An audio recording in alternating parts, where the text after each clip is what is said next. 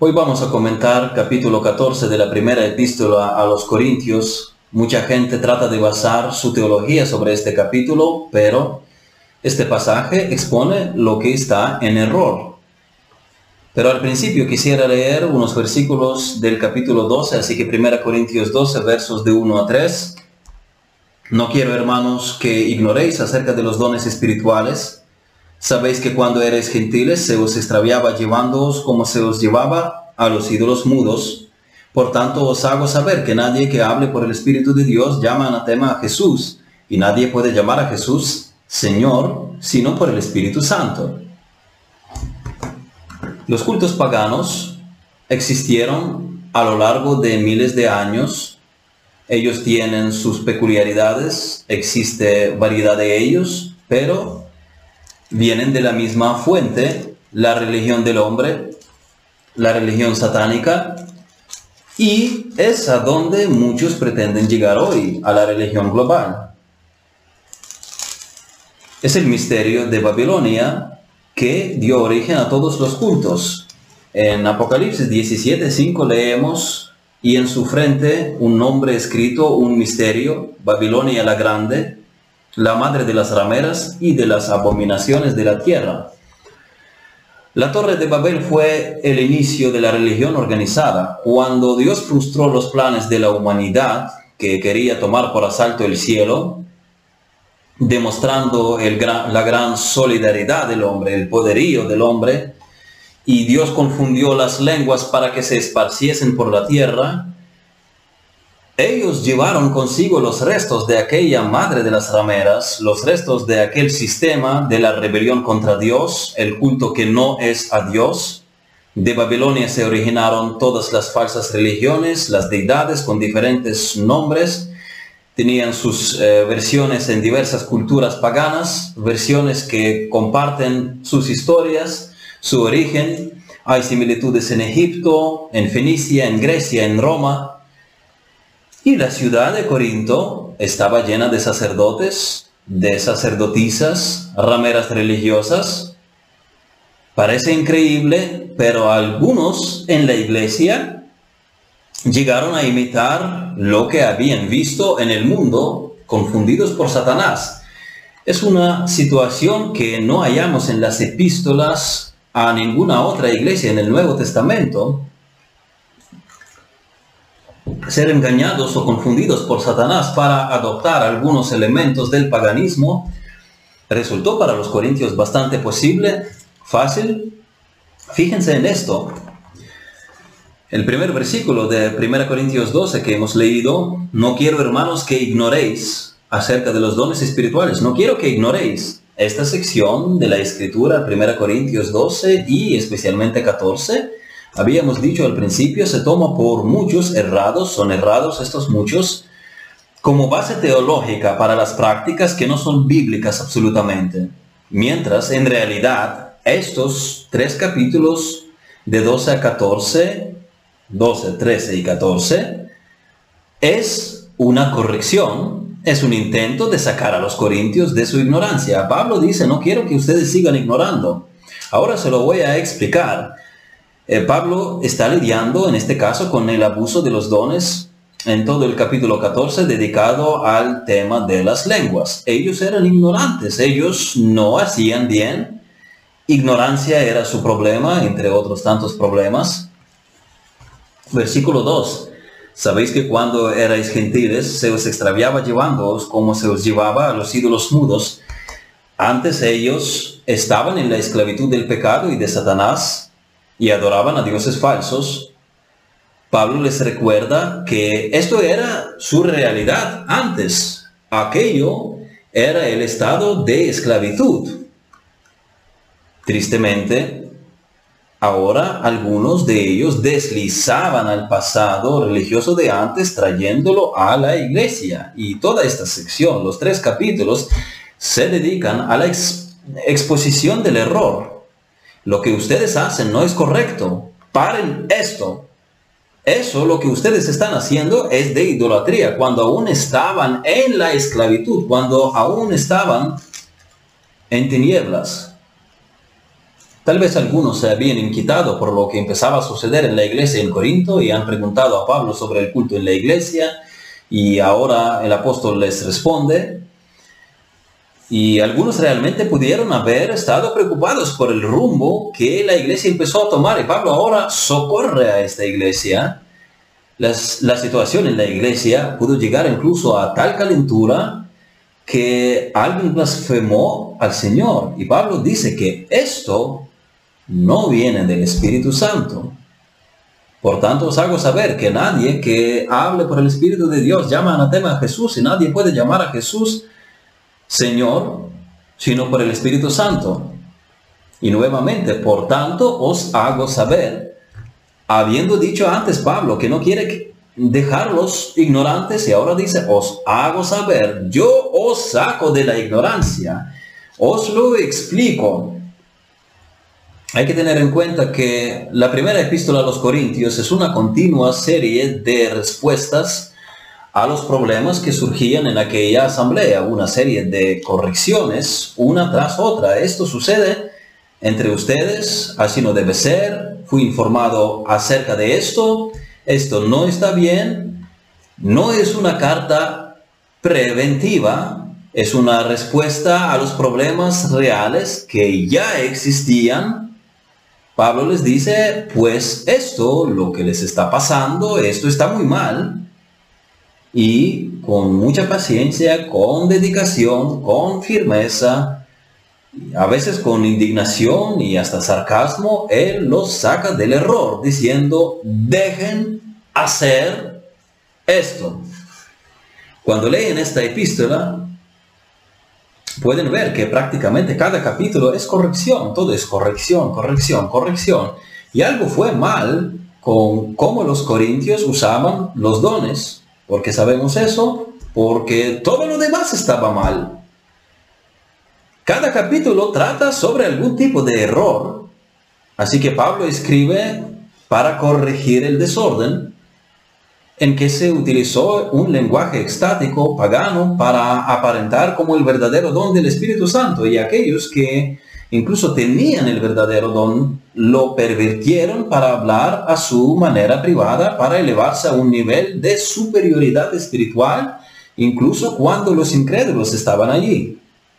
Así que vamos ahora al capítulo 14, versículo 1 dice, seguid el amor y procurad los dones espirituales, pero sobre todo que profeticéis. Eso es la conexión con el capítulo anterior. El capítulo 12 de la epístola es el catálogo de los dones. El capítulo 13, el anterior al nuestro, es acerca de cómo usar los dones en la iglesia. Y el capítulo en que estamos en esa tarde es acerca de cómo no usarlo. Los corintios no usaban correctamente el don de lenguas. Era una iglesia carnal.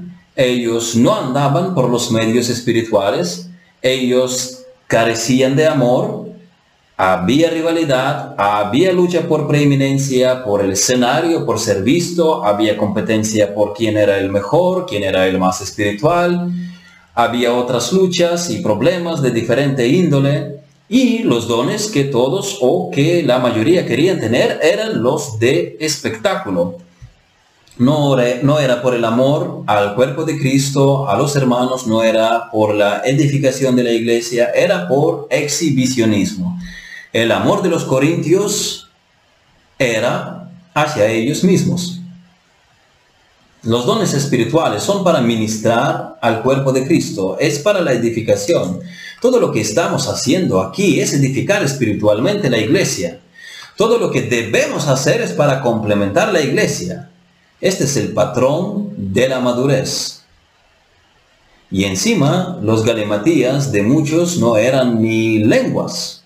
Ellos podrían haber oído lenguas auténticas, mal usadas, pero otros lo imitaban, confundiendo con lo que habían practicado en los templos paganos antes de su conversión, hablando lo que los paganos en aquel entonces denominaban como lenguaje de dioses, el lengua extática para entrar en la comunión con dioses, y en esta alteración emocional hasta el punto de éxtasis sus reuniones crecían en caos. En lugar de dedicar los dones espectaculares, dice Pablo, usted, eh, eh, en lugar de codiciar los dones espectaculares, ustedes deberían servir a la congregación con los dones que ya tienen, especialmente con el de profecía, porque el que profetiza edifica la iglesia, no cumpliendo, eh, no compitiendo quién alcanzaría el mayor éxtasis. Muchas iglesias neopentecostales, más que los pentecostales, me recuerdan este ambiente. Ves vídeos en YouTube y todo es dirigido para impresionar al público. Seguid el amor y procurad los dones espirituales. El amor es el primer y principal objetivo. Tienen que perseguirlo con diligencia. El amor es el mayor motivador para las buenas obras y todo ministerio cristiano.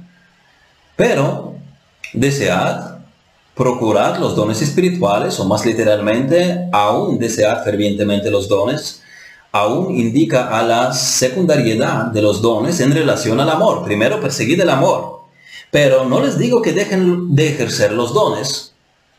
Yo no les prohíbo practicar los dones, dice Pablo, pero pongan delante de todo el amor. El amor debe ser el gran objetivo, no el uso de los dones para envidia o contienda. Dejen de competir quién es más místico. Dejen de hacer el espectáculo. Sirvan a los demás en la iglesia. Si tienes incertidumbre cuál es tu don, esto no impide servir en el cuerpo local de los creyentes al que perteneces. Deberíamos saber nuestros dones para ocupar las áreas en la iglesia para las que el Señor nos ha llamado, para glorificar a Dios con el mejor uso de los dones eh, que Él nos dio y no usurpar el don que uno no tiene.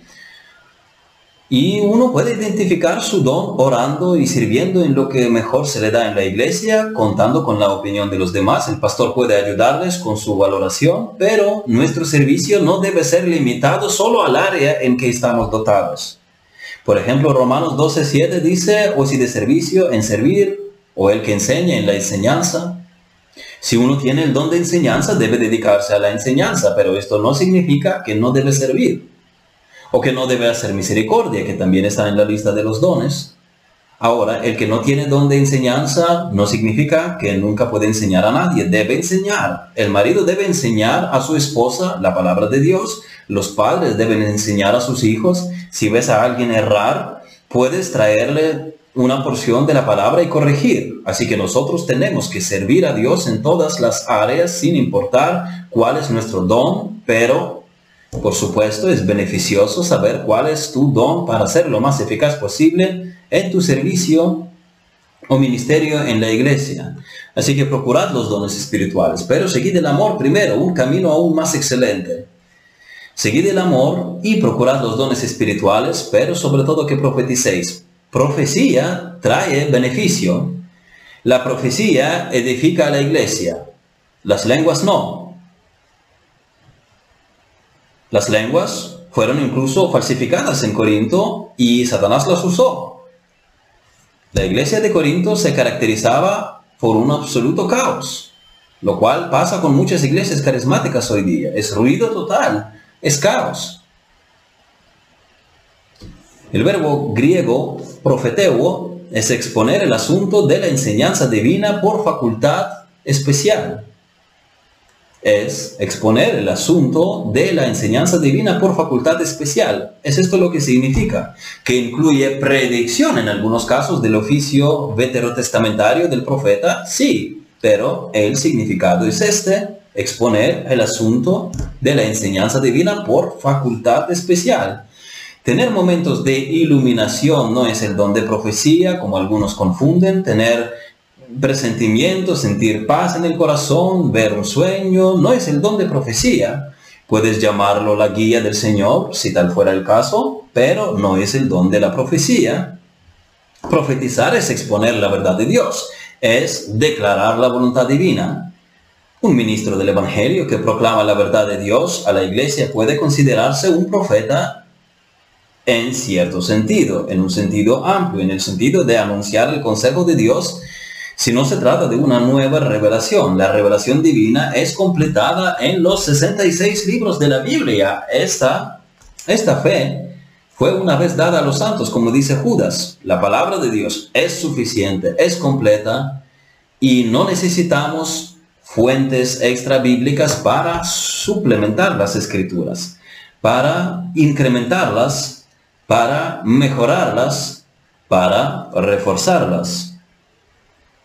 Oigan, debemos tener cuidado con aquellos de aquellos que dicen traer nuevos mensajes de Dios. Dios ya ha hablado en las escrituras. Lo único que necesitas es ir y estudiar la Biblia y ponerla por obra. No necesitas nada más.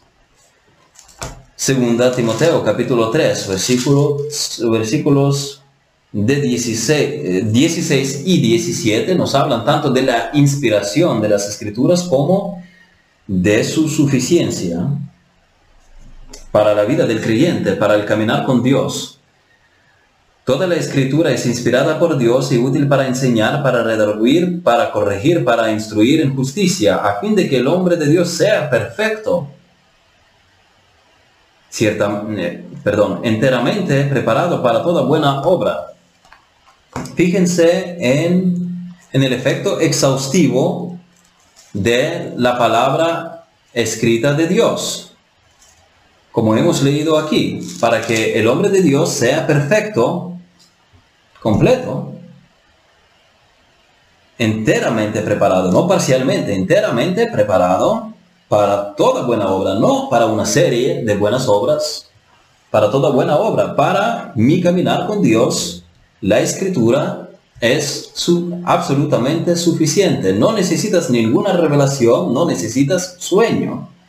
Vamos a Jeremías capítulo 23, eh, versículos 27 a 29. Jeremías 23.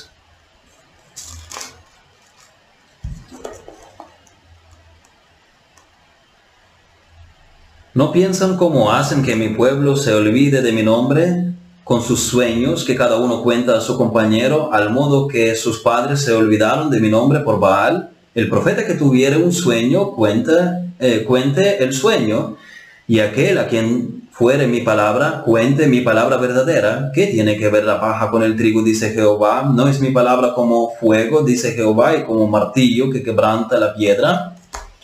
No confundes, no confundas la paja con el trigo. Si viste un sueño, di sencillamente, vi un sueño. Una cosa es decir, yo tuve un sueño interesante. Y otra cosa es decir, Dios me ha hablado a través del sueño. El problema más grave de la búsqueda de nuevas revelaciones o supuestas revelaciones es que los cristianos manifiestan su insatisfacción con la palabra escrita de Dios cuando piensan que necesitan una revelación adicional un sueño, es que reemplazan la palabra. Si has estudiado la palabra, ella te enseñó, ella te convenció, ella te redarguyó, te corrige, te instruye, y esto no te es suficiente si sabiendo lo que debes hacer, esperas otro impulso místico. Esa espera no es muestra de fe, ni de la obediencia a Dios, y es un camino peligroso. Para empezar, tú no necesitas ningún sueño para ser completamente obediente a Dios. Hemos leído a fin de que el hombre de Dios sea perfecto, enteramente preparado para toda buena obra. No necesitas ninguna revelación adicional, salvo lo que está en la Biblia. La Biblia es absolutamente suficiente. La palabra de Dios ya habló todo lo del pasado, lo del presente y lo del futuro que tú necesitas saber. Miren Juan capítulo 20, el versículo 31 dice, pero estas, estas se han escrito para que creáis que Jesús es el Cristo, el Hijo de Dios, y para que creyendo tengáis vida en su nombre. Esto se ha dicho sobre el Evangelio de Juan, incluso el Evangelio de Juan, solo, un solo libro de las Escrituras, era suficiente para creer en Jesucristo y creyendo tener vida eterna en Él. Y tenemos más que un libro, tenemos 66 libros en total de las Escrituras. Segunda Timoteo capítulo 3 versículo 15 dice, y que desde la niñez has sabido las, las sagradas escrituras, las cuales te pueden hacer sabio para la salvación por la fe que es en Cristo Jesús, el Antiguo Testamento, del que fue instruido Timoteo por su mamá y su abuela, ya era suficiente para creer en el Señor y ser salvo. Tenemos ahora el Nuevo Testamento, el canon completo, tenemos más incluso, las escrituras completas no necesitamos nada más. Lee Salmo 19, lo que la palabra de Dios es capaz de producir. No necesitas nada más a la ley y al testimonio, Isaías 8:20. Cuando alguien dice, como, como por ejemplo el, Guillermo Maldonado, que tienes dos opciones, eh, vivir por los principios o vivir por su voz, que resumo, vivir por los principios, por la Biblia, es vivir por lo que Dios dijo, pero vivir oyendo la voz de Dios es vivir no por lo que Dios dijo, sino por lo que Dios está diciendo. Y en lo que Dios supuestamente está diciendo y tú puedes oír su voz, eh, tú puedes meter en esto cualquier cosa, lo que te da la gana. Será algo que no está escrito. Simplemente decir, eso es lo que Dios me está diciendo ahora mismo. Puedes objetar que no, que estamos hablando de algo que Dios revela yo digo supuestamente revela, revela dirás dentro del marco de las escrituras, no lo que contradiga a las escrituras. En tal caso, no tienes ninguna revelación, sino lo que ya está escrito, lo que desde antes ya estaba revelado. No es revelación, entonces ya lo tenías en las escrituras. No, pero por escrito en la Biblia no me impactaba tanto como por la experiencia mística. ¿Qué? Eso suena bastante chocante. Ya la voz de Dios la tienes en la palabra de Dios, la palabra escrita de Dios. ¿Por qué no te impacta? Porque en la palabra hay que meditar, no solamente leer. Esto no es como yo vi a gente con trasfondo pentecostal que no leían la Biblia diciendo que ven sueños y revelaciones, pero tenían la Biblia abierta en la mesa del salón. ¿Para qué la tienes abierta si no la, la lees? para que espante a los demonios. El diablo nos, así no se espanta. Él mismo usaba la Biblia tentando a Jesús. Lo que pasa es que muchos mistifican el efecto de las escrituras a tal grado que la tratan como una poción mágica que al pronunciar los eh, versículos ya automáticamente funcionará todo sin aplicar el esfuerzo como pronunciando un hechizo y ya se puede seguir viendo su telenovela, ya la palabra hará su efecto y si no hace hay que ver sueños y revelaciones porque la Biblia resultó insuficiente. Qué fácil resulta todo. Mientras unos trabajan, mientras unos meditan en la palabra de día y de noche, a otros les vienen las revelaciones en sueño, ni siquiera durante el día, eh, para que se ahorre el tiempo de trabajo en sueño durmiendo ya sin necesidad de buscar al Señor, subir a las montañas, agotando las fuerzas, luchar, venir exhausto al Señor rogando por su gracia. Ya en la noche, automáticamente, durmiendo aún, las revelaciones colocan todo en su sitio. Qué fácil. La Biblia, sin embargo, dice que con las escrituras hay que trabajar. No conoces la voluntad de Dios, porque no trabajas con la Biblia como debes. Josué capítulo 1, versículo 8. Yo creo que muchos lo podrían recitar de memoria. Dice, nunca se apartará de tu boca este libro de la ley, sino que de día y de noche meditarás en él, de día y de noche hay que invertir los pensamientos en las cosas que lees y estudias en las escrituras. Eso es continuo trabajo, esto toma tiempo, esto toma mucho tiempo, de día y de noche, esto no es pocus pocus, esto no es abracadabra. Debes estudiar la Biblia dedicadamente para ver lo que ella enseña sobre cada situación en particular. Y aquí hay todo, dónde trabajar, con quién casarse, cómo manejar las relaciones en la familia, todo. Para que guardes y hagas conforme a todo lo que en él está escrito. Tienes que programar la obediencia a la palabra. No es solo saber Salmo 23 o 91 o Juan 3, 16. Es todo lo que en él está escrito, todo lo que está escrito en la Biblia. Lo tienes que estudiar, lo tienes que aplicar. Eso es un continuo trabajo. No es un truco rápido. Ah, ¿no entendiste en que necesitas los ajustes? Los ajustes, perdón. Toma una revelación en el sueño, hay que profundizar continuamente más en la Biblia, ampliar el conocimiento estudiándola y ampliar el entendimiento meditando en ella, aplicando la Biblia a situaciones concretas en mi vida. Porque entonces harás prosperar tu camino y todo te saldrá bien. Miren, la Biblia es completamente suficiente para que te salga todo bien. No necesitas un sueño, no necesitas una revelación, lo que necesitas es estudiar la Biblia, meditar en ella y obedecer, no buscar camino fácil. Así que volviendo a la profecía, en la actualidad, teniendo la revelación de Dios completa, lo que Dios ha hablado en dos etapas y que él ha, hablado en dos etapas, lo vemos en Hebreos capítulo 1 versículos 1 y 2. Dios habiendo hablado muchas veces y de muchas maneras en otro tiempo a los padres por los profetas, en, este, en estos postreros días nos ha hablado por el Hijo, a quien constituyó heredero de todo y por quien asimismo hizo el universo.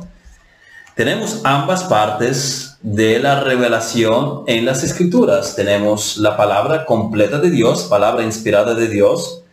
En actualidad el ministerio de la palabra llega a ser la declaración de lo ya revelado, no la nueva revelación. Y fíjense en este versículo. En 2 de Pedro, capítulo 2, versículo 1, dice, pero hubo también falsos profetas entre el pueblo, como habrá entre vosotros falsos maestros antes eran profetas que desviaban al pueblo. En esta dispensación son maestros. La misma actividad, diferentes matices. En este versículo es la actividad que no proviene de Dios, tanto los profetas de la anterioridad como los maestros de la actualidad, pero sí son los profetas verdaderos antes de que la escritura fuese completa este ministerio incluía nueva revelación, ahora es proclamación de lo que ya es revelado. Pero el oficio que incluye nueva revelación ha cesado con el cierre del canon de las escrituras. Avanzamos. Versículo 2, volviendo a 1 Corintios 14, versículo 2 dice, porque el que habla en lenguas no habla a los hombres sino a Dios, pues nadie le entiende, aunque por el Espíritu habla misterios. Muy interesante el versículo. La clave para entender este capítulo está en la diferencia entre lengua en singular y lenguas en plural. En versículos 2 y 4 es lengua en singular. También versículos 13, 14, 19. Versículo 5 es lenguas en plural. Y también versículos 18, 22 23 y 39. Versículo 2 en Reina Valera pone en lenguas, pero es, es lengua, glossary.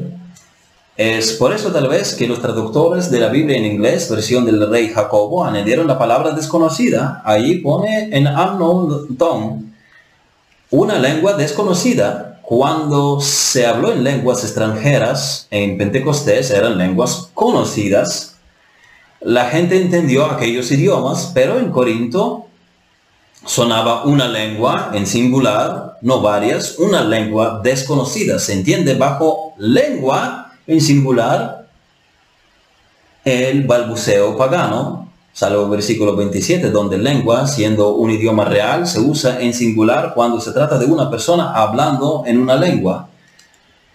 Eh, no puede haber farfullado en plural, no hay varios balbuceos, por eso, para denominar el don auténtico de lenguas se utiliza la palabra lenguas en plural.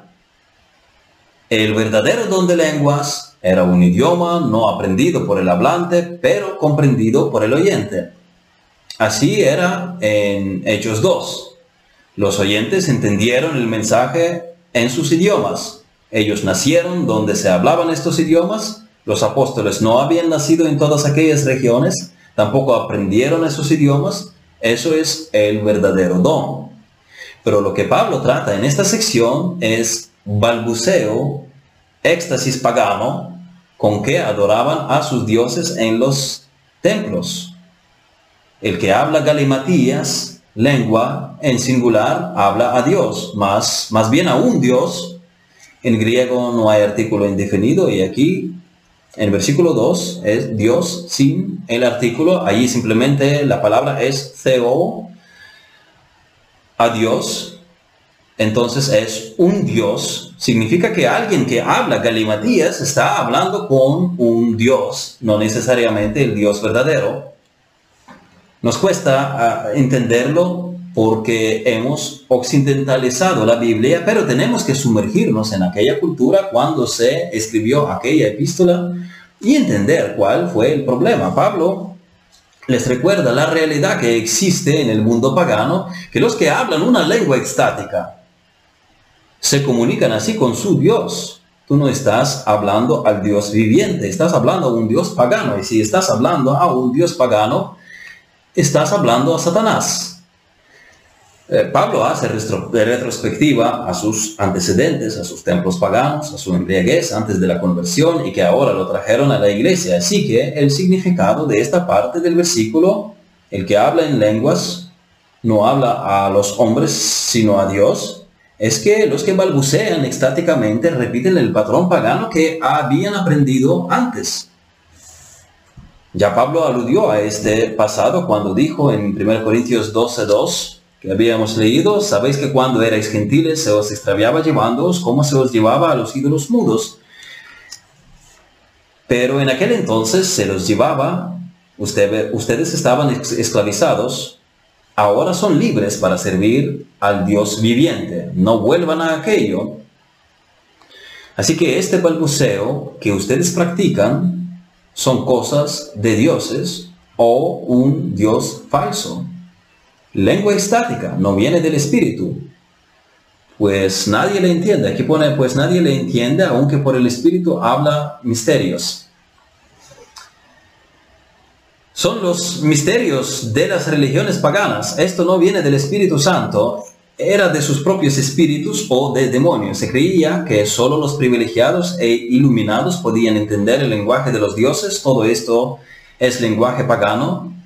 En el paganismo cosas pronunciadas en éxtasis se consideraban las profundidades espirituales. Ahora, aquí no es el Espíritu Santo, sino espíritu humano o un demonio. La palabra pneuma se traduce, se traduce como viento, espíritu, aliento. Puede incluso significar este versículo esto, que hablas al viento. Lo que estás hablando son bobadas, nada más sacudiendo el aire.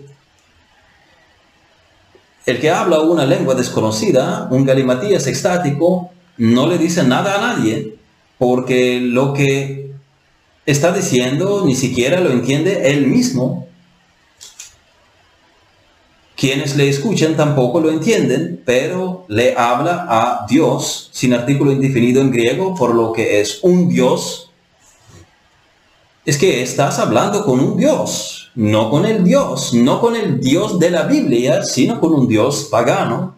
Recuerden que hablamos de borracheras, orgías y lenguas estáticas, muchos paganos creían, particularmente en Éfeso, Efesios 5.19, la advertencia sobre embriagarse con vino es una referencia que para acercarse a los dioses hay que estar borracho, hay que estar fuera de la experiencia corporal.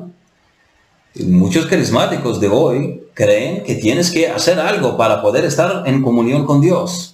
Mucha gente hoy aprende cierto comportamiento, mucha gente copia lo que escucha, dicen que le están hablando a Dios misterios que nadie entiende, pero otros pueden ser seducidos escuchando a espíritus engañadores y doctrinas de demonios.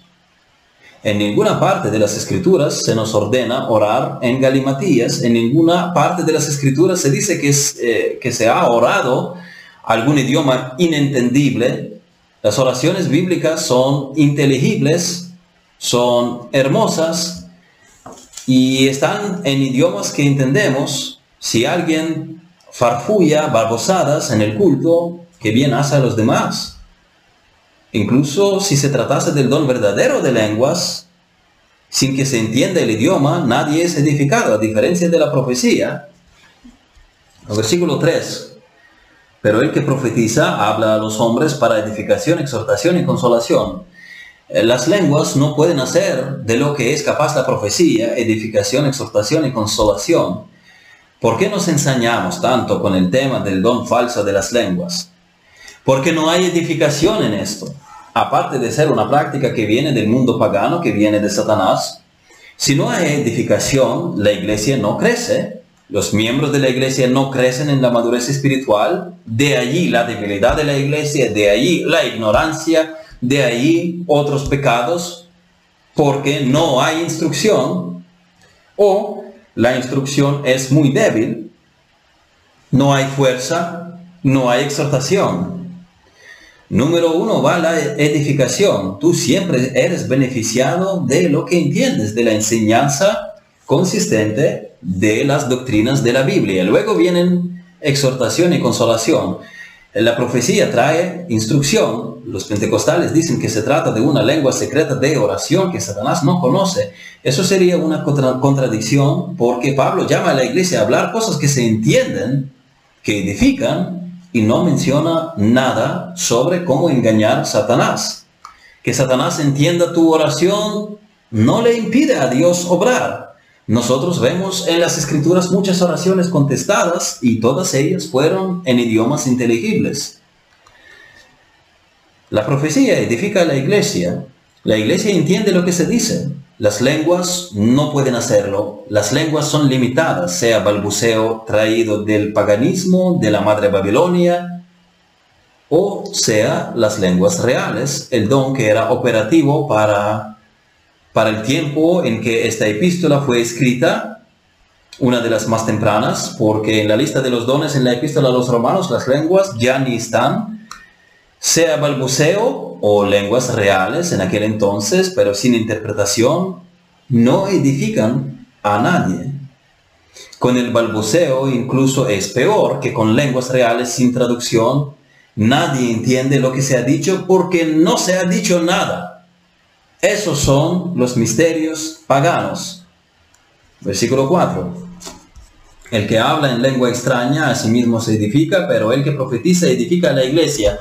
Lengua en singular es lengua estática. El que, el que la habla se edifica a sí mismo. Aquí Pablo habla con sarcasmo, con lo que intenta decir que el que balbucea se autoafirma a sí mismo, se autoexalta. La primera epístola a los Corintios abunda en sarcasmo y tono estricto. Podemos leer, por ejemplo, capítulo 4, desde el versículo 8. Ya estáis saciados, ya estáis ricos, sin nosotros reináis, y ojalá reinaseis para que nosotros reinásemos también juntamente con vosotros, porque según pienso, Dios nos ha exhibido a nosotros los apóstoles como postreros, como a sentenciados a muerte, pues hemos llegado a ser espectáculo al mundo, a los ángeles y a los hombres, y así hasta el versículo 13. Eh, mientras los corintios se autoengrandecían, los apóstoles estaban bajo el peligro de espada.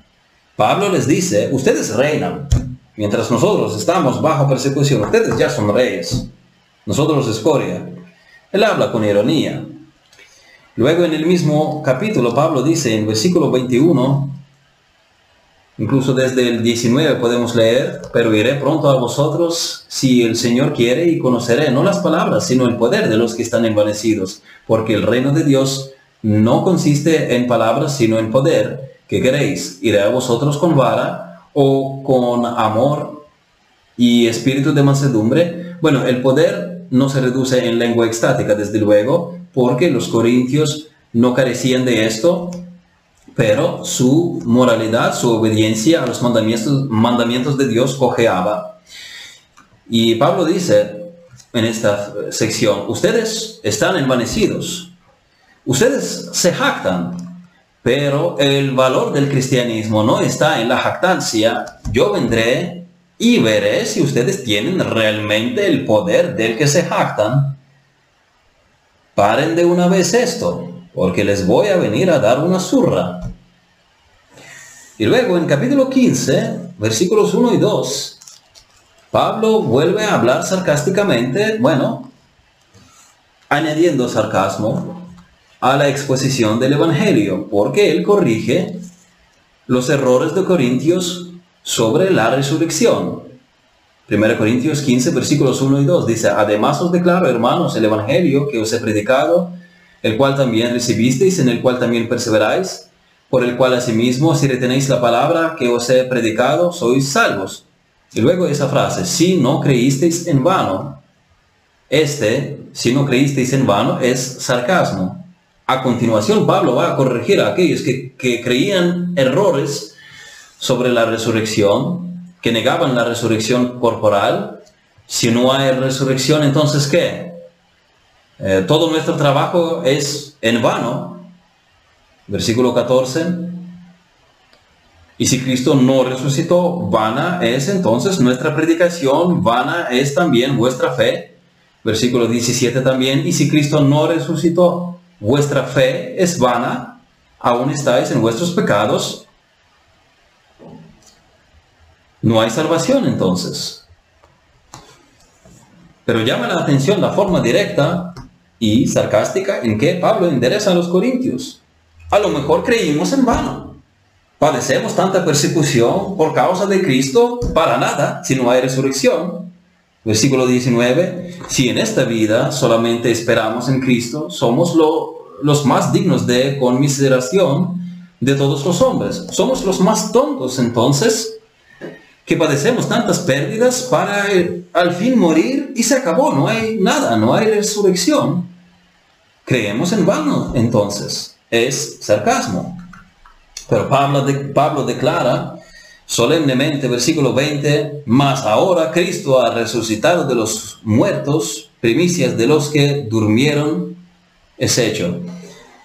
Luego en segunda epístola a los Corintios, Pablo dijo que él podría haber contristado a los Corintios con su carta anterior, pero esa tristeza era para el bien de ellos, porque lamentaron, porque se arrepintieron y incluso en la segunda epístola a los Corintios, Pablo usa sarcasmo. Versículo, capítulo 11, versículo 8 dice, he despojado a otras iglesias recibiendo salario para serviros a vosotros. Claro que Pablo no tomaba dinero sin el consentimiento de las iglesias. Él usa un lenguaje de exageración, de sarcasmo. Y así es nuestro pasaje.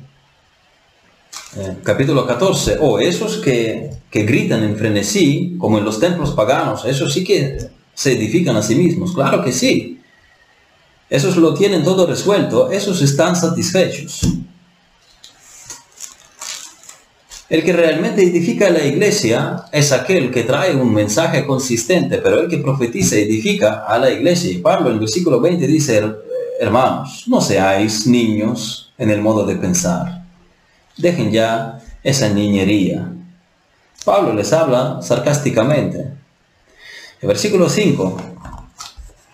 Así que quisiera que todos vosotros hablaseis en lenguas, aquí plural, pero más que profetizaseis, porque mayor es el que profetiza que el que habla en lenguas, a no ser que las interprete para que la iglesia reciba edificación. Aquí se usan lenguas en plural, es el don verdadero de lenguas. Pablo no dijo que quisiera que todos hablasen lengua en singular, que todos balbuceen, pero diciendo que, eh, que esto con respecto a las lenguas verdaderas, el don eh, verdadero de lenguas, Pablo usa hipérbola, hipérbole para mostrar que él no está en contra del don verdadero de lenguas. En capítulo 12 él ya había explicado que no todos tienen el don de lenguas y que Dios repartió los dones tal como él quiso, no como uno o apóstol Pablo quisiera. Pablo habla como quien dice, por mí, como si hablasen todos en idiomas extranjeros, pero aunque sucediera tal cosa, Aún así, profetizar es mejor porque la iglesia se edifica. Si alguien habla que no se le entiende nada, ¿qué va a aprender los demás? Irán a casa como vinieron, pero en la profecía, en la enseñanza hay beneficio. Así que Pablo en este versículo simplemente hace constar que no está en contra del don verdadero de lenguas. Por mí, como si hablaseis todos lenguas, pero si ustedes balbucean, nadie es, se edifica. E incluso luego va a mostrar que incluso las lenguas verdaderas, no tan solo farfullado de los corintios, incluso el don verdadero de lenguas sin, sin interpretación, no trae beneficio a la iglesia. Versículo 6. Ahora pues hermanos, si yo voy a vosotros hablando en lenguas, ¿qué os aprovechará si no os hablare con revelación o con ciencia, con profecía, con doctrina? Pablo expone mismamente aquí, él expone la ridiculez de lo que hacían los corintios. Incluso un don verdadero de lenguas sin interpretación, habíamos dicho. Habíamos dicho, no trae ningún beneficio a la iglesia. Cuando, cuanto más el balbuceo ininteligible. Si hablo ahora en ucraniano, y no explico lo que es. ¿Cómo aporto a su crecimiento en fe? Es más, a veces la gente que habla otro idioma y no quiere que alguien más se entere de lo que hablan, se pone a comunicarse en su idioma para que los que los rodeen no los entiendan. Pero nos congregamos justo para lo contrario, para que nos entendamos, para que entendamos la enseñanza para que la pongamos después por obra. Entonces Pablo dice, dejen de hacer esto, esto no trae ningún beneficio, la iglesia debe ser beneficiada, la iglesia debe ser edificada. Versículo 7, ciertamente las cosas inanimadas que producen sonidos como la flauta o la cítara, si no dieren distinción de voces, ¿cómo se sabrá lo que se toca con la flauta o con la cítara? Pablo sigue desarrollando el pensamiento que las cosas reales, eh, si si funcionan de manera descoordinada, no benefician. Si los instrumentos no se tocan en orden, solo emiten sonidos, esos chillidos incluso son molestos para los oídos. Pero miren luego la lista de los instrumentos incluidos en las orquestas y todos, son muchos, y todos suenan hermoso. Es un espectáculo hermoso. Tú oyes armonía en ello. Versículo 8. Y si la trompeta diere sonido incierto, ¿quién se preparará para la batalla? Los soldados no se prepararán para las batallas. Si no entienden lo que se suena, ellos no sabrán qué hacer. ¿A qué nos llaman? ¿Cómo te edificarás si no entiendes lo que se dice en la iglesia? Tienes que hablar en el idioma que se entienda, especialmente cuando se trata de las cosas de Dios. Uno de los males uno de los males de la Iglesia Católica era impedir que la Biblia se tradujera a otros idiomas y era en latín que mucha gente no podía entenderlo y el clero se contentaba con el latín porque les daba libertad para imponer a las personas lo que quisieran, cosas que no estaban en la escritura. Por ejemplo, enseñar sobre el purgatorio no está en las escrituras. Tus pecados son quitados en la cruz. Eso es lo que enseña el Evangelio. Ahora pues ninguna condenación hay para los que están en Cristo Jesús, los que no andan conforme a la carne, sino conforme al Espíritu. Versículo 9. Así también vosotros, si por, por la lengua no diereis palabras bien comprensible, palabra bien comprensible, ¿cómo se entenderá lo que decís? Porque hablaréis al aire nosotros no podemos transmitir la verdad cristiana con sonidos sin sentido. Tenemos que expresarnos de una manera entendible para beneficiar a los demás. Versículo 10. Tantas clases de idiomas hay seguramente en el mundo y ninguno de ellos carece de significado. Aquí Pablo ilustra una sencilla verdad. Vuestro balbuceo es ridículo, ningún idioma carece de sentido, un idioma sin significado no tiene sentido, no es un idioma. Observen los idiomas. Eh, todos tienen sentido, pero lo que ustedes hacen son tonterías que no tienen sentido alguno. En ninguna parte de las escrituras se usa jerigonza o lenguaje estático para alabar a Dios. Lo que sí encontramos es el lenguaje humano normal. Juan 17, aquí no hay balbuceo, Cristo ora en un idioma inteligible. Cuando vienes al Padre tienes que usar un idioma normal y comprensible. Eh, no en galimatías, que no significa nada, un idioma normal y comprensible. Mateo 6, 7. El Señor nos enseña a no hacer vanas repeticiones. La palabra batologueo es repetir, decir, vato, vatos es tartamudo. Eh, eh, esto es como los sonidos, como uff, wow, como o ups. Eso es lo que están haciendo los paganos. Ellos repiten, simplemente dicen cosas que ni siquiera son palabras. Es como decir vato, vato, vato, vato. Ni siquiera es una palabra. Y Cristo dice, no oren así. Versículo 11. Pero si yo ignoro el valor de las palabras, seré como extranjero para el que habla, y el que habla será como extranjero para mí. Incluso si se trata de un idioma real. Eh, si yo no sé el significado de las palabras, no entiendo nada, las palabras sirven eh, para, la, para la comunicación y si no las entiendo, yo no soy beneficiado, yo no percibo ningún mensaje. Las lenguas en Pentecostés eran una señal, pero también era un medio de comunicación. Nosotros leemos en, Hechos y hecho este estruendo, se juntó la multitud y estaban confusos porque cada uno les oía hablar en su propia lengua. Dios quiso poner el mensaje del Evangelio en muchos idiomas, todos entendieron en su propio idioma. Dios, eh, lo que vemos en, en la Biblia es que Dios no dio dos dones de lenguas uno entendible y otro no entendible, hay solo un don de lenguas. Así que sin entender incluso un idioma real, no hay ningún beneficio, cuanto más sílabas incoherentes. Versículo 12, así también vosotros, pues que anheláis dones espirituales, procurad abundar en ellos para edificación de la iglesia. Así también Pablo vuelve, Pablo vuelve al tema central de los dones espirituales, la edificación. Tenéis que hacer todo aquello que edifica la iglesia, no el balbuceo como en los templos paganos, cuando se os extraviaba llevándoos como se os llevaba a los ídolos mudos. Versículo 13, por lo cual, el que habla en lengua extraña, pida en oración poder interpretarla. Pablo habla sarcásticamente nuevamente aquí, el que murmulla murmulla algo sin sentido, podría por lo menos pedir que Dios le diera algún medio para poder explicar lo que acaba de decir, que ni él ha entendido lo que dijo. De modo que Pablo expone sarcásticamente las tonterías de los corintios. Oren por la interpretación.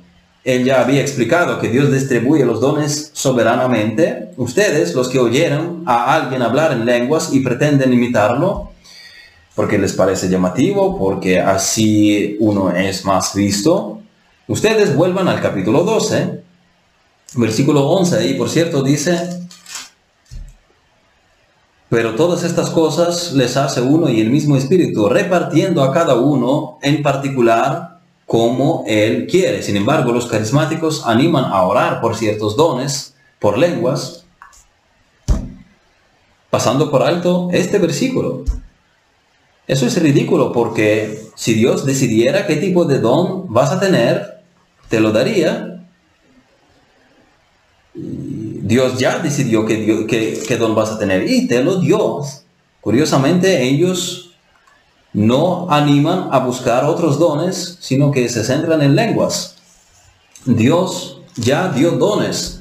Esa es la voluntad soberana de Dios que don dar a cada creyente. Tienes que servir en la iglesia con el don que Dios te dio. Versículo 14 porque si yo oro en lengua desconocida, mi espíritu ora, pero mi entendimiento queda sin fruto. En los ritos paganos, la comunicación con dioses en lenguas extáticas se consideraba de espíritu a espíritu. No hacía, no hacía falta ni entender lo que se farfullaba.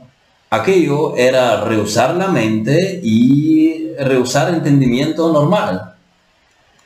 También es posible que la palabra pneuma, traducida espíritu aquí, signifique aliento o respiración. Es decir, aunque mi respiración ora, yo oro con, aire, Mi mente está desconectada, sin fruto, improductivo, sin sentido, el cerebro está apagado, tengo la mente cerrada. Versículo 15, ¿qué pues? Oraré con el espíritu, pero oraré también con el entendimiento. Cantaré con el espíritu, pero cantaré también con el entendimiento. Entonces, ¿qué? La verdadera espiritualidad no excluye la mente. Esa es el, la idea de Pablo. En ninguna parte Pablo animó a nadie desconectar la mente para entrar en éxtasis. Amarás al Señor tu Dios con todo tu corazón y con toda tu alma y con toda tu mente. Mateo 22, 37. Oraré con la mente también, entenderé. Eh, debe ser un discurso inteligente. Usaré un idioma para que los demás entiendan. Versículos 16 y 17. Porque si bendices solo con el Espíritu, el que ocupa lugar de simple oyente, ¿cómo dirá el amén Ah, disculpen, tendré que poner las gafas, no veo. No veo mal, más bien. Porque si bendice solo con el Espíritu, el que ocupa el lugar es eh, de simple oyente, como dirá el amén a tu acción de gracias, pues no sabe lo que has dicho. Porque tú a la verdad bien das gracias, pero el otro no es edificado. El que ora puede sentirse bien, pero el que le oye no sabe cuándo decir amén y si decir amén, porque no entendió nada de lo que se dijo. Tienes que orar y cantar inteligentemente. No apagues la mente. Doy gracias a Dios que hablo en lenguas más que todos vosotros. Eh, para que nadie piense que Pablo está en contra del don verdadero de lenguas, él dice que él habla más que ellos. Él no rechaza los idiomas verdaderos. Y lo que él está diciendo no lo dice por envidia, porque, o porque no hablase lenguas, y los corintios las, las, hablaban y bueno, él no quería que lo superaran. No, no es por eso, es lo que él hace entender. Yo hablo más que ustedes. Pero es interesante que la Biblia no menciona ni una sola ocasión en que Pablo usara este don o que mencionara en sus epístolas a alguien más usar este don. Así que este don no estaba en el primer plan.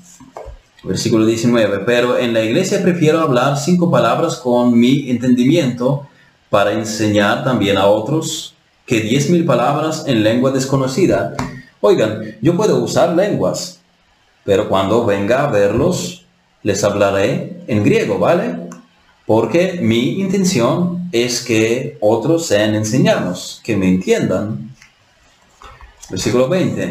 Hermanos, no seáis niños en el modo de pensar, sino sed niños en la malicia, pero maduros en el modo de pensar. Dejen de actuar como niños. Es como un galimatías de niños. Eh, paren ya esta niñería, aparten las emociones y la experiencia privada, aparten esa carnalidad y orgullo. Los corintios se caracterizaban por lo contrario, que en la malicia eran bastante experimentados,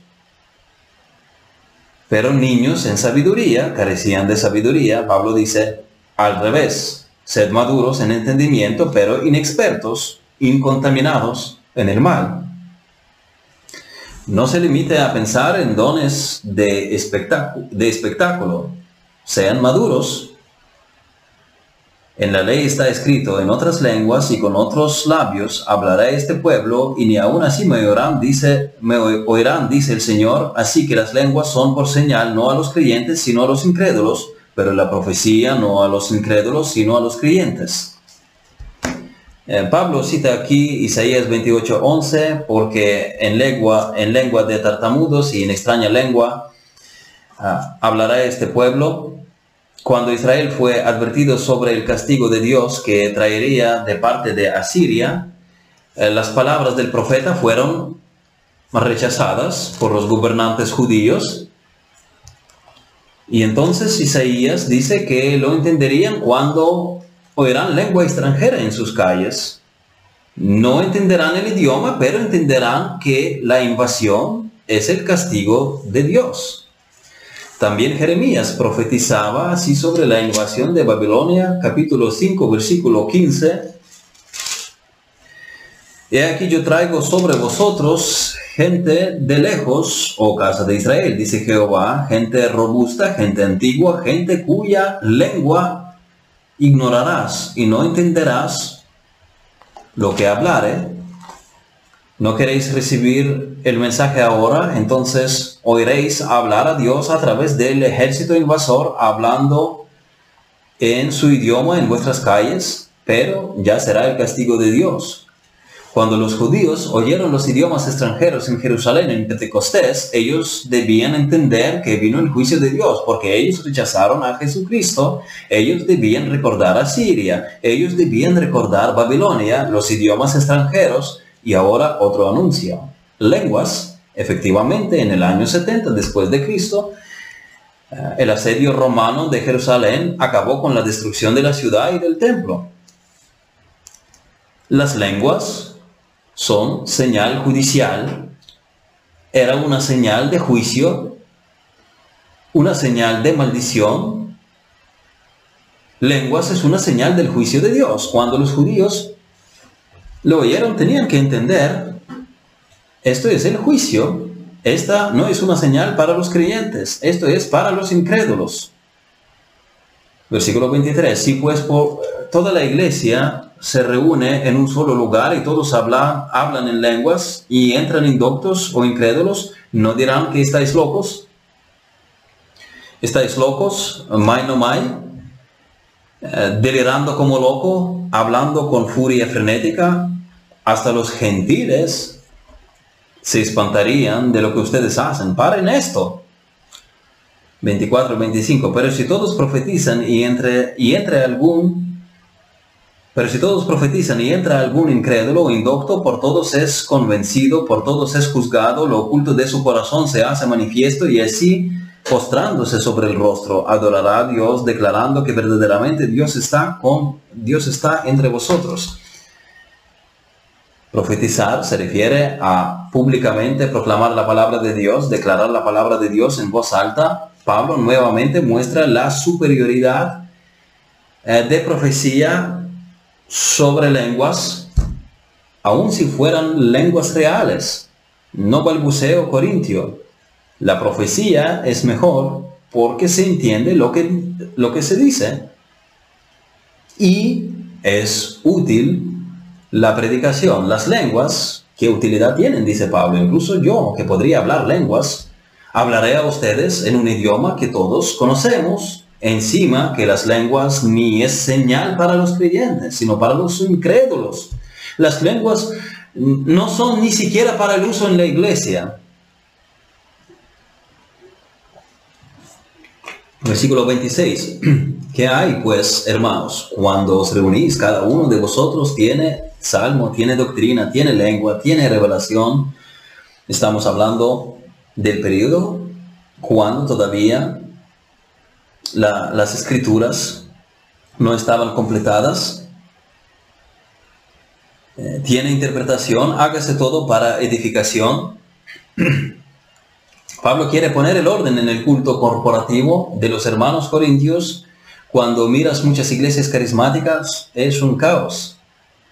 27 y 28. Si habla alguno en lengua extraña, sea esto por dos o a lo más tres, y por turno, y uno interprete, y si no hay intérprete, cae en la iglesia y hable para sí mismo y para Dios. No usar el don auténtico a rumbo para presumir que se haga según estas normas. Hablar dos o tres y por turno. Si no hay quien traduzca lo que has dicho, calla y ora en silencio. Si en la iglesia hablas en lenguas que nadie entiende, quebrantas la palabra de Dios. Incluso con el verdadero don de lenguas, si no hay intérprete, calla. Solo venir y hablar aquí en un idioma que nadie conoce no beneficiará a, nada, a, nadie.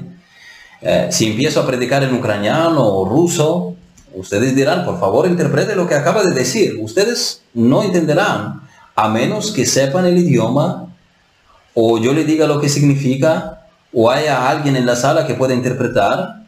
Por lo tanto, tiene que ser inteligente lo que se dice o de lo contrario no beneficiará a nadie. Pablo dice, si eso fuera un verdadero don de lenguas, yo no tendría ningún problema con eso, a menos que no haya un intérprete. Asimismo, los profetas hablen dos o tres y los demás juzguen, y si, algo le fuera revelado a, a otro que estuviera sentado, cae el primero, porque podéis profetizar todos uno por uno, para que todos aprendan y todos sean exhortados en el sentido amplio de la proclamación de la palabra de Dios, el profeta es todo aquel que está en este ministerio. En el sentido estricto de nueva revelación, este oficio ha cesado con el fin de la era apostólica, cuando las escrituras fueron completadas. Leemos en Efesios 2.20, edificado sobre el fundamento de los apóstoles y profetas, siendo la principal piedra del ángulo Jesucristo mismo. Así que esto, el eh, los apóstoles y los profetas eran en la era, apostólica, cuando se ponía el fundamento de la iglesia neotestamentaria, no estaban puestos en toda la estructura, todo el edificio estaban en el fundamento. Yo he visto bastantes cosas, eh, bastantes eh, casos de la supuesta profecía en el ambiente pentecostal, desde mi país todavía, Normalmente dicen cosas que ya están en las escrituras, o cosas muy evidentes, o cosas generales, o cosas que no se puede comprobar, en fin, cosas que no requieren mucho trabajo para acertar. Es como apuntar con el dedo arriba, mostrando al cielo, donde quiera que apuntes, eh, va, a ser cielo. Una mujer supuesta profetiza puso manos a un hombre, por cierto, yo diría quita las manos, eh, no permitan que les pongan las manos. Una mujer dice a un hombre que así dice el Señor, que tienes corona de orgullo. Bueno, es algo que ni siquiera hace falta ser un adivino o supuesto profeta. Cualquiera que camine con Dios estará de acuerdo que lucha con el orgullo. Los más débiles y fríos dirán que no, aunque sabrán que sí.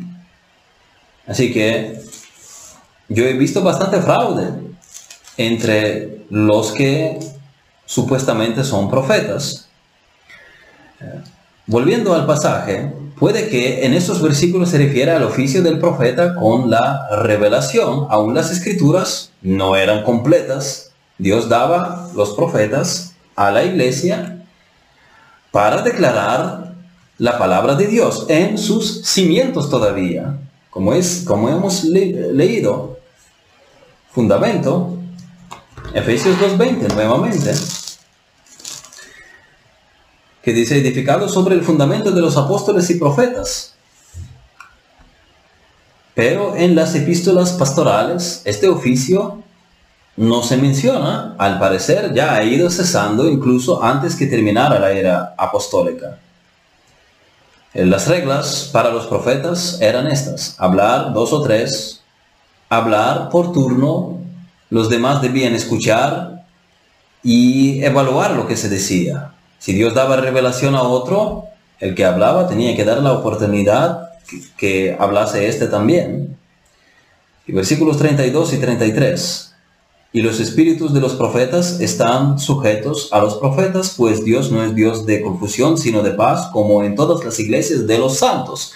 Los profetas tenían que ejercer dominio propio. Dios no espera de nosotros ministerio desvinculado de la mente y el culto debe reflejar la naturaleza y carácter de Dios. Tiene que haber armonía, tiene que haber claridad, tiene que haber orden.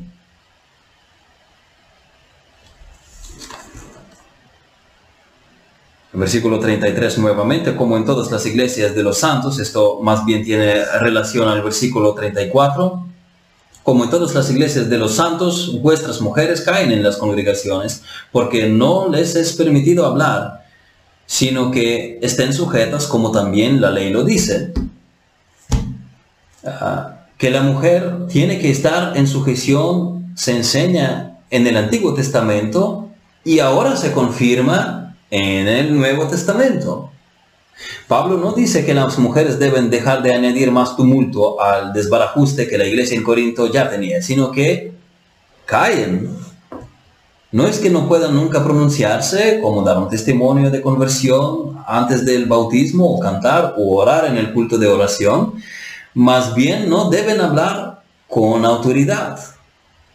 En 1 Timoteo capítulo 2, versículo 12, nosotros sabemos este pasaje, dice, porque no permito a la mujer enseñar ni ejercer dominio sobre el hombre, sino estar en silencio. No deben enseñar, no deben ser pastoras, Tal cosa como pastora de una iglesia no está en la Biblia. Hay pastor, obispo, marido de una sola mujer que gobierne bien su casa, pero eh, no una pastora. En muchas iglesias las cosas van al revés, las mujeres dirigiendo los cultos, perdiendo modestia, perdiendo discreción, gritando con toda fuerza, mientras los hombres afeminados y llorones se derriten cantando cánticos sensuales este es el espíritu de Jezabel. Apocalipsis 2.20. En Apocalipsis 2.20 el Señor advierte a una de las iglesias. Pero tengo unas pocas cosas contra ti que toleras que esta mujer Jezabel, que se dice profetiza, enseñe y seduzca a mis siervos a fornicar y a comer cosas sacrificadas a los ídolos ¿Y en qué iglesia se comerían cosas sacrificadas a los ídolos? Bueno, en la de Corinto. Uno de los juegos con los ídolos es culto pagano, lengua extática incluida. Como habíamos visto las veces anteriores, las mujeres saliendo del diseño de Dios para ellas, saliendo del orden soberano de Dios establecido en la creación, que es un orden bonito, un diseño, diseño hermoso, las mujeres han tenido un papel prominente en los inicios y el avance del movimiento pentecostal. Habíamos mencionado a Lucy Ferro, que fue a la calle Azusa a ministrar con William Seymour. Agnes Osman se considera la primera mujer que habló en las lenguas pentecostales. La mayoría de las iglesias pentecostales que conozco aquí, si no todas, no obedecen a la palabra de Dios, dejando que las mujeres prediquen eh, en sus iglesias. Escuchen lo que dice, dice MacArthur, es de mi traducción de sus comentarios que leo en ruso, las mujeres pueden ser maestras y líderes de gran talento, pero no deben ejercer estos dones sobre los hombres en los cultos. Dios ha prescrito un orden para su creación, un orden que refleja su propia naturaleza y que por lo tanto debe reflejarse en su iglesia. Cuando cualquier parte de su orden es rechazada o ignorada, su iglesia se debilita y él es deshonrado, así como el Espíritu de Dios no gobierna una iglesia donde reinan la confusión y el caos. Él no gobierna una iglesia donde las mujeres asumen los roles que él ha asignado a los hombres. Y versículo 35, y si quieren aprender algo, pregunten en casa a sus maridos, porque es indecoroso que una mujer hable en, en la congregación algunas mujeres podrían ágilmente evadir la prohibición del versículo anterior y no pudiendo enseñar, desahogarse de otra forma, como haciendo preguntas. Yo escuché a mujeres en las iglesias bautistas en que las mujeres no predicaban, iglesias conservadoras, eh, las escuché desahogar sus ganas de enseñar a través de las oraciones que hacían, en las que tenían, en las que tú podías tener cinco minutos de una clase de teología sistemática como a lecciones breves de idiomas, cinco minutos, así estas oraciones, ahí tú tenías los atributos de Dios, los comunicables, no comunicables, atributos naturales, morales y así sucesivamente, una clase de doctrina.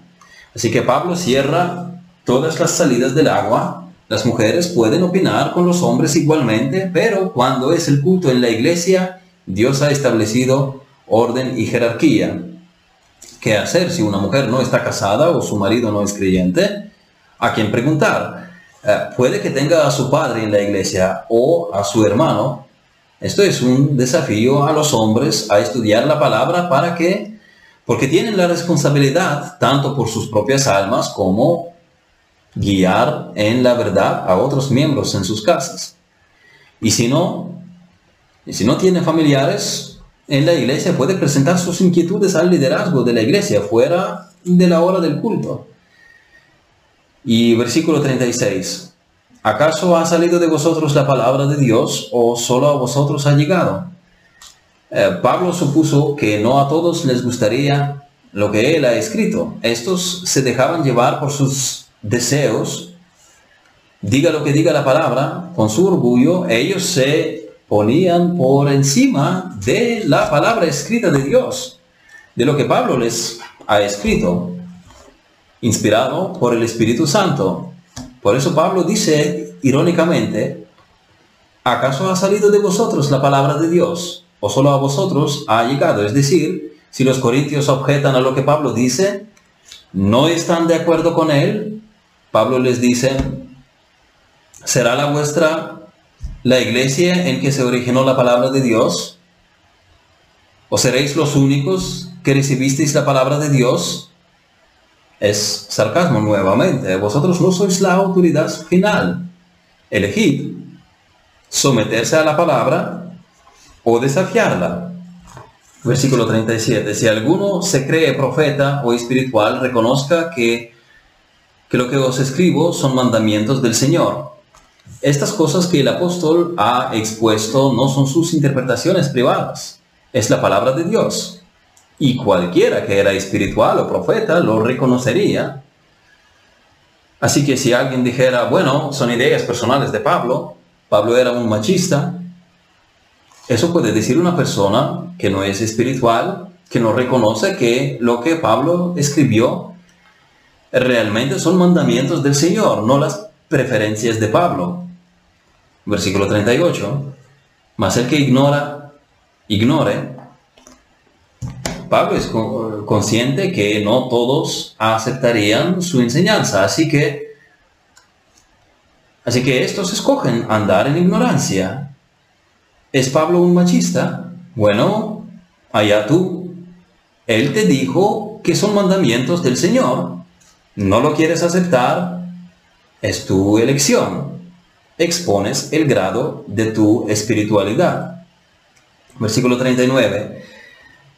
Así que hermanos, procurad profetizar y no impidáis el hablar lenguas, lenguas reconocidas, lenguas reales, lenguas habladas comúnmente, lenguas inteligibles si todavía existían, si eran operativas al tiempo cuando Pablo escribió la primera carta a los Corintios, no se podía obstaculizarlos.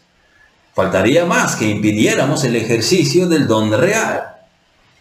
El problema con el balbuceo, sílabas incoherentes, es que no es el don de lenguas, es basura.